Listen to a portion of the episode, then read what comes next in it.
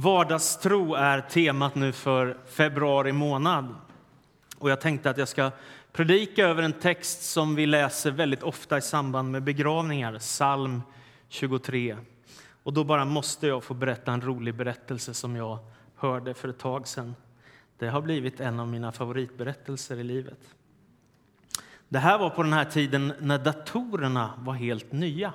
Och då var det så att i en församling så hade prästen precis haft sin första begravning för en kvinna som hette Maria. Och han hade skrivit för första gången i sitt liv hela gudstjänstordningen på datorn och kunnat trycka ut den själv. Och allt var i sin ordning. Och han behövde inte ta hjälp med tryckeri och han behövde inte hålla på med skrivmaskin och tippex. Utan det här var för första gången en begravningsgudstjänst som var utskriven på dator. Allt gick perfekt och han var jättenöjd. Så när det var dags för nästa begravning så sa han till sin sekreterare, prästen: du kan väl ta det här dokumentet som jag har skrivit och så gör du om det. Och det du ska göra nu det är att du ska ändra till namnet Edna, för det heter hon som ska begravas nu. Så har vi exakt samma gudstjänstordning och samma text, men du byter namn bara. Det lovade hon att göra. Och hon gör det. Och allt går perfekt i gudstjänsten. Det är en värdig och fin högtid. Allt är fantastiskt stämningsfullt. Och de sörjer en gammal kvinna som har levt ett långt liv. Ända tills de kommer till den apostoliska trosbekännelsen. Då är det alltså så att namnet Maria har bytts överallt till Edna. Och så läser församlingen tillsammans. Vi tror på Gud Fader, allsmäktig, himmelens och jordens skapare. Vi tror också på Jesus Kristus, född av jungfrun Edna. Det var inte så lyckat. Men så kan det gå.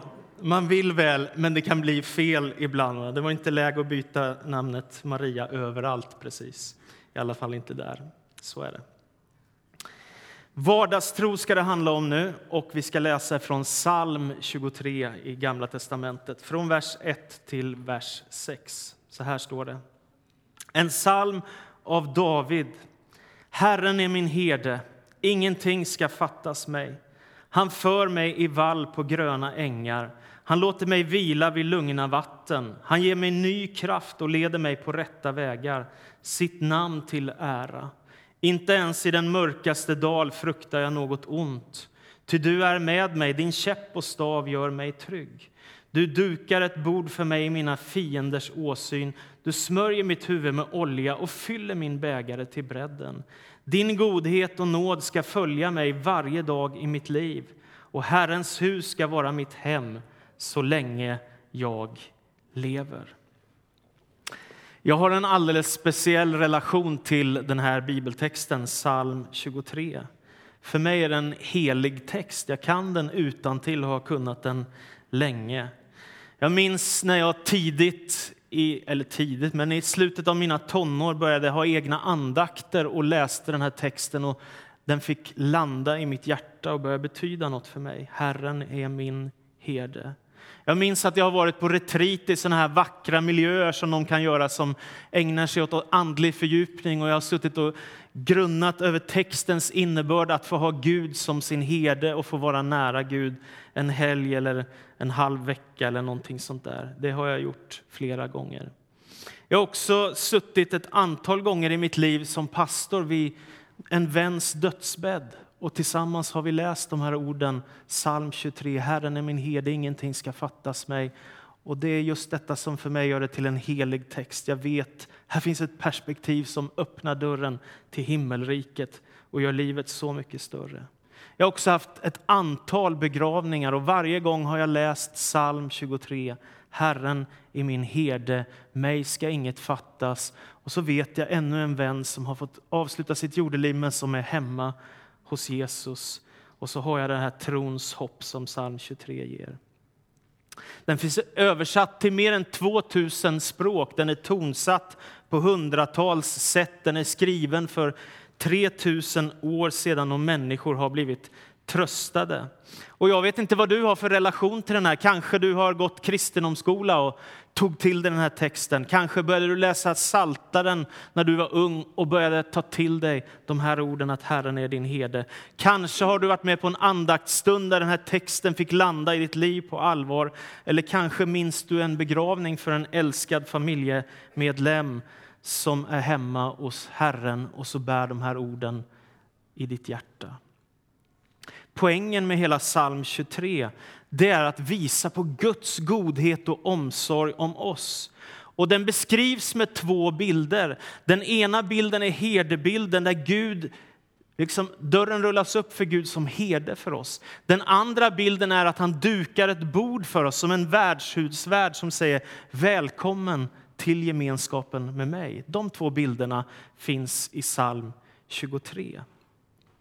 David som har skrivit denna psalm, han var ju kung, men när han var ung så var han själv herde och därför vet han precis vad det handlar om att vara herde. Han vet att fåren är beroende av att de blir förda till goda betesmarker. Han vet att det är viktigt för dem att de inte går på vägar som är allt för farliga så att de ramlar ner för någon sluttning. Han vet att man måste föra dem in i beskydd om vargen kommer och massa olika sådana saker. Det handlar om Guds omsorg om oss och David tecknar bilden av Gud som herden med det goda hjärtat för oss. Det fyller vårt liv med mening. Utan Gud så finns det ingen yttersta mening med livet. Utan Gud så är hela livet ett jagande efter vind som det står i predikaren. Eller ett hopplöst sökande efter att försöka hålla upp något slags livsglädje till dess vi går mot nederlag och livet tar sin slut. Utan Gud så är livet väldigt mycket tomhet.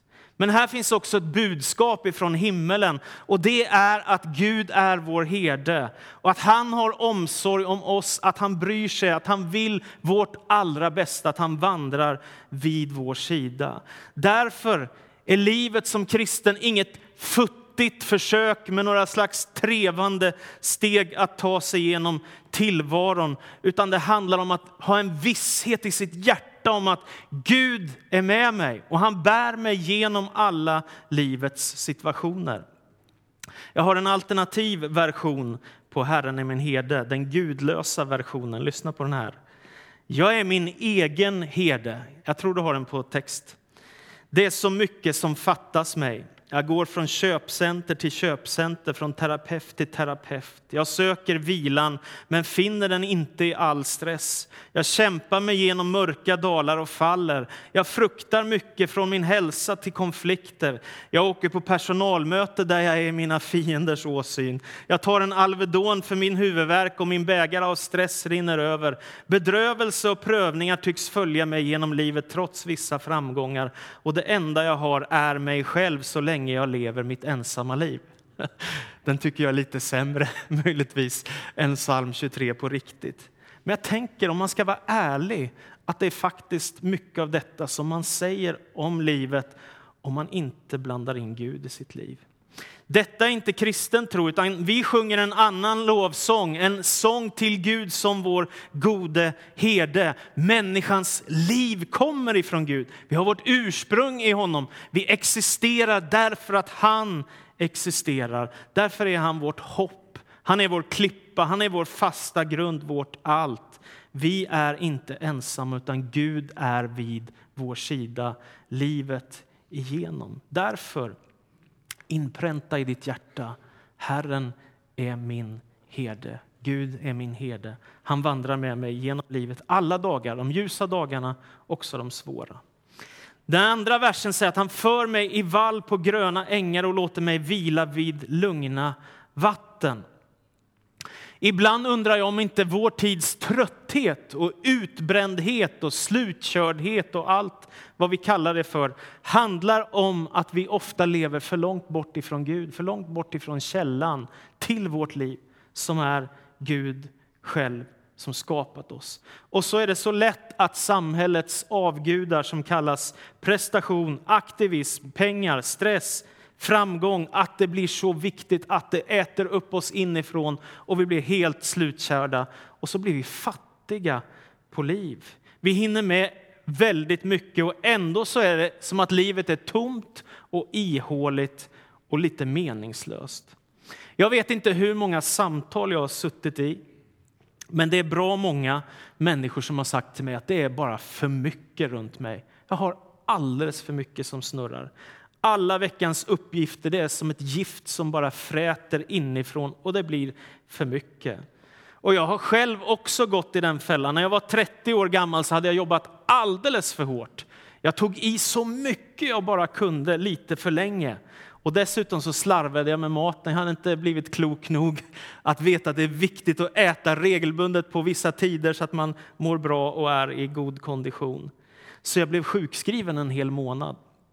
Jag fick gå till min pastor, föreståndare och säga jag är helt slut, jag måste få lite ledigt. Och det fick jag. Och så satte jag mig i samtal med min mentor som är en fantastisk författare och pastor. Och så sa jag så här, hur kan det komma sig att jag har hamnat här? Jag ville vara hängiven för Gud och ge mitt liv för Jesus. Och så sitter jag här helt slutkörd och trött. Vad beror det på? Och då svarade den där kloke man så här. Det beror på att du har bara svarat på en fråga. Och det är frågan hur du vill leva för Gud. Men du har inte svarat på frågan hur du ska hålla ihop länge själv. Och du har inte svarat på frågan hur du vill vara som make till din kära hustru. Och du har inte svarat på frågan hur du vill vara som pappa. Och du har inte svarat på frågan hur du ska sköta om dig själv på ett vettigt sätt. Det är liksom så här, man blir avklädd ungefär. Jaha, var det så enkelt? Och det ligger ju något i det att, att man behöver ha koll på sitt liv. Man behöver vara rädd om sig själv och hålla länge. Torsten Åhman, han sa en gång till mig när jag hade kört riktigt hårt. Han är evangelist i Svenska Missionskyrkan eller Ekumeniakyrkan som de heter nu för tiden. Det är långdistans som gäller, inte kortdistans. Långdistans är det som vi håller på med och det är väldigt viktigt att komma ihåg. Därför tror jag att en av de största utmaningarna det är att lära sig att säga nej. Har du märkt, åtminstone så i mitt liv, att man får så många möjligheter. Det öppnas dörrar. Du kan vara med på den här missionssatsningen, i mitt fall nu då. Du kan besöka den här grannförsamlingen, du kan träffa de här pastorerna, du kan starta det här ekumeniska nätverket, du kan ordna den bönesamlingen, du kan dra igång ännu några nya verksamheter och du kan gå med i en smågrupp till och sen så försök hinna med barnens läxor och försök se till att familjen mår hyggligt bra och så kan man fortsätta, det tar aldrig slut. Är ni med? Vi, vi har det olika, jag vet att en del av er kanske har lugnt och skönt liv, då är det bra, jag bara gratulerar då. Men för många av oss är det tvärtom att det är för mycket, att vi har för mycket saker runt omkring oss och att vi är för dåliga på att säga nej, det måste man göra. Om man säger ja till allt så blir man snabbt slutkörd. Därför behöver man skriva, som jag sagt förut, både lister på att göra och lister på att inte göra. Det är viktigt att sluta göra vissa saker som inte man orkar med längre eller inte känner att man ska prioritera. Precis som det är viktigt att göra saker som man känner att man ska göra. I skapelseberättelsen i själva inledningen av Bibeln så finns en sabbat, det jag har sagt förut och jag påminner om det igen. En dag i veckan har Gud i själva skapelseordningen satt av denna dag till att vara en helig dag, att söka Guds ansikte, att få tid för Gud, men också att få tid att vila upp sig och komma i kapp. Och säga, som en del säger, låta själen hinna i kapp och få ha frid i sitt hjärta. Det är viktigt. Så se till att du hittar vila, få tid för Gud och dina närmaste regelbundet i din almanacka. Det tredje, det är att Gud ger oss ny kraft, leder oss på rätta vägar och sitt, han gör det till sitt namns ära. Jag kommer ihåg en rolig episod som jag var med om. En vän berättade för mig om hur de var på resa i det heliga landet och så berättade, om det var en präst eller pastor kommer jag inte ihåg, men något sådant. Och han la ut texten så fantastiskt. Om hur herden går före fåren och för dem på rätt väg framåt så. och hur han har omsorg om dem. Och om någon går vilse så rättar han till allt och har koll. Han vänder sig bakåt hela tiden och kollar att allting är okej. Okay. Och så kommer de fram till Betlehem där de här herdemarkerna finns där. Och så, så ser de ju en fårjord där. Problemet är bara att herden går inte längst fram, han går längst bak. Och dessutom har han en käpp och slår fåren och för dem framför sig. Så. De blir helt förundrade så att de går och frågar, varför går du som herde inte först utan sist? Och då säger han, jag är inte herde, jag är slaktare. Ja. Så det var ju bra att det, det var inte herden, det var någon helt annan som vi inte vill ha med att göra. Så är det. Men Gud är vår verkliga herde och han går före oss och ger oss ny kraft. Och David skriver i psalm hundratjugoett, jag lyfter mina ögon åt bergen. Och så säger han, varifrån ska min hjälp komma? Hjälpen kommer från Herren som har gjort himmel och jord. Och aposteln Paulus, han säger, hämta nu styrka av Herren, av hans oerhörda kraft. Och Jesus säger, sök först Guds rike och hans rättfärdighet, så ska allt det andra tillfalla er. Det vill säga, man kan få kraft ifrån Gud, ny kraft ifrån Gud. För mig började det där i mina tonår när jag blev döpt i helig and och fick tungotalets gåva. Det var en fantastisk upplevelse. Och sen har jag varit med om det där många gånger i mitt liv, att Gud kommer med en ny kraft, med ny välsignelse, med ny glädje. Man måste söka efter det. Och dessutom är det så att man behöver lära sig att inte alltid sätta Gud sist, utan sätta Gud först och så får det andra komma sen. Annars blir det så lätt att vi går vilse som kristna. Max Lucado, han är en fantastisk författare. Jag tror du har på nästa bild. Han skriver så här i sin bok Lämna dina bördor. Vi bär ofta på tunga bördor. Väskorna är inte av läder, de är våra livsbördor. Skuldens kappsäck, missnöjets bärkasse. Du slänger upp depressionens tunga påse över axeln. Lägg till tvivlets ryggsäck, ensamhetens necessär och rädslans rullväska. Och ganska snart bär du tyngre än ett stadsbud. Inte undra på att du är trött. Och jag tror ändå att det är så här att det Gud inbjuder oss till och det Jesus inbjuder oss till, det är inte tunga bördor. Han säger, mitt ok är lätt, min börda är skonsam och lätt. Kom till mig alla ni som är tyngda av bördor. Det är den inbjudan Jesus ger. Sen är det klart att han också säger, gå ut i hela världen, predika evangeliet. Vad du har gjort av, mot en av mina minsta, det har du gjort mot mig och så vidare. Han har massa uppdrag för oss. Men evangeliet är också vila, en oas, en plats att hämta ny kraft. Den fjärde versen säger, inte ens i den mörkaste dal fruktar jag något ont, ty du är med mig, din käpp och stav gör mig trygg. Kung David ger oss en stark bild av att inte ens när livet är som allra mörkast så behöver man frukta av en enda anledning. Och det är orden, du är med mig. Du är med mig. Och det här är ett så viktigt budskap. Det betyder att du är aldrig någonsin ensam. Gud är alltid på din sida, hos dig. Varje dag, alla dagar vandrar han vid din sida. I livets fantastiska glädjeämnen och i de svåra, mörka passagerna. Det finns ju naturligtvis mycket att frukta i livet. Ändå så är det som att närheten till Gud öppnar dörren för ett större perspektiv för David. Som gör att mörkret i dalen skrämmer honom inte. För han vet att herden kan leda honom vidare på rätt väg. När jag var ung och läste psalm tjugotre så fattade jag inte det där med käpp och stav. Har du tänkt på det? Vadå, din käpp och stav tröstar mig? Men nu förstår jag det. För jag har förstått vad en herde är för någonting. Och jag vet att herdarna på Gamla testamentets tid, de hade en käpp och de hade en stav. Och varför hade de det? Jo, av den enkla anledningen att när vargen kom så sa det smock. Och så var det slut på det. Så det är ett sätt att säga att Gud vill beskydda sitt folk. Gud har omsorg om sin fårajord. Han har koll på läget. Och jag minns också när jag läste Bibeln i början att jag tyckte det var lite jobbigt med domen. Är ni med? Det kan man tycka. Domen över ondskan och hur ska det gå för alla människor? Det finns många svåra frågor.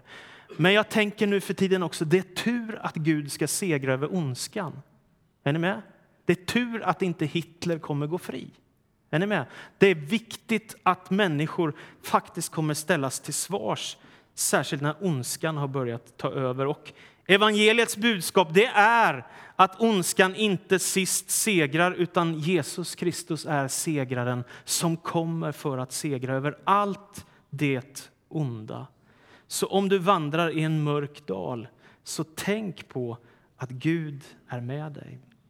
Den femte versen säger: du dukar ett bord för mig i mina fienders åsyn. Du smörjer mitt huvud med olja och fyller min bägare till bredden. Här inbjuder Gud oss till gemenskap med sig själv.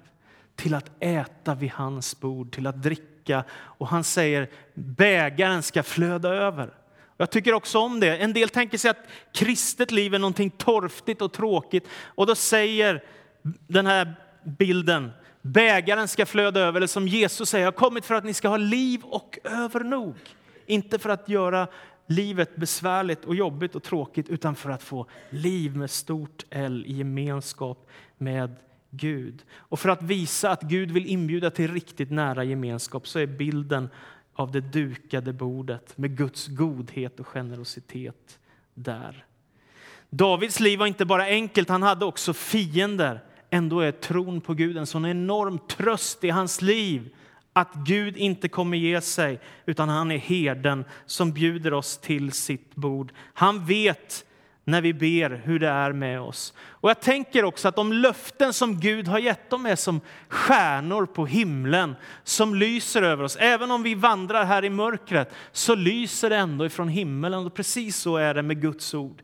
Det talar till oss. Jag är med dig alla dagar in till tidens slut. Herren är min herde, mig skall ingenting fattas. Jag ska aldrig överge dig, aldrig svika dig. Han är densamme igår, idag och i evighet. Och du kan fortsätta bibelord efter bibelord.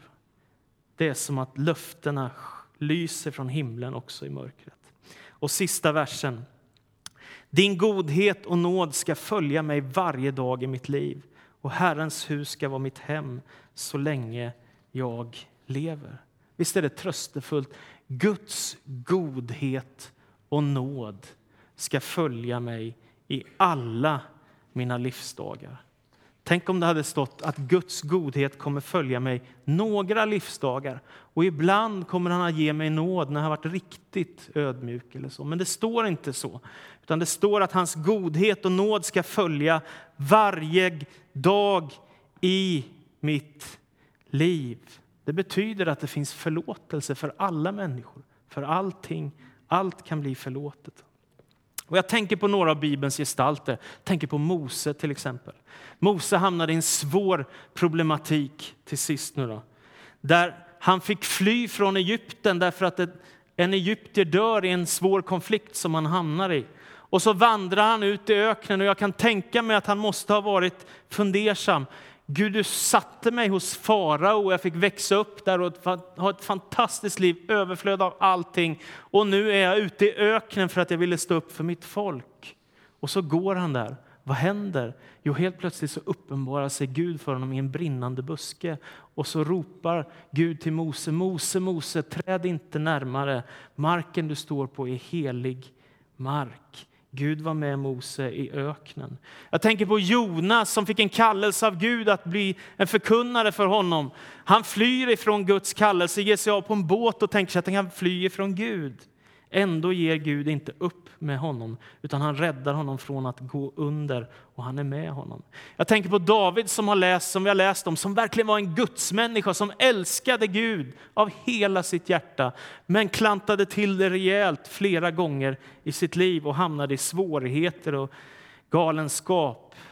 Ändå kunde han skriva: Herren är min herde, ingenting ska fattas mig, han låter mig vila på gröna ängar. Jag tänker på Maria som hade sett Jesus dö och som förtvivlad står vid korset och tänker att nu är allt hopp ute. Tre dagar senare är hon vid Jesu grav, och då står han där igen livslevande, och vad säger han? Han säger Maria, och Maria får höra Jesu röst, och helt plötsligt så förvandlas hennes sorg till glädje. Gud hade varit med henne. Jag tänker på den samariska kvinnan som går mitt på dagen i hetaste värmen, antagligen för att hon har levt ett destruktivt liv och skäms och inte vill gå när de andra går. Och så kommer hon och får möta Messias mitt i brännhet sol. Och Gud visar sin omsorg om henne och hela samhället vänds upp och ner på grund av mötet med Messias. Jag tänker till sist på Petrus som hade förnekat sin herre och gått tillbaka till fisket när Jesus hade blivit korsfäst.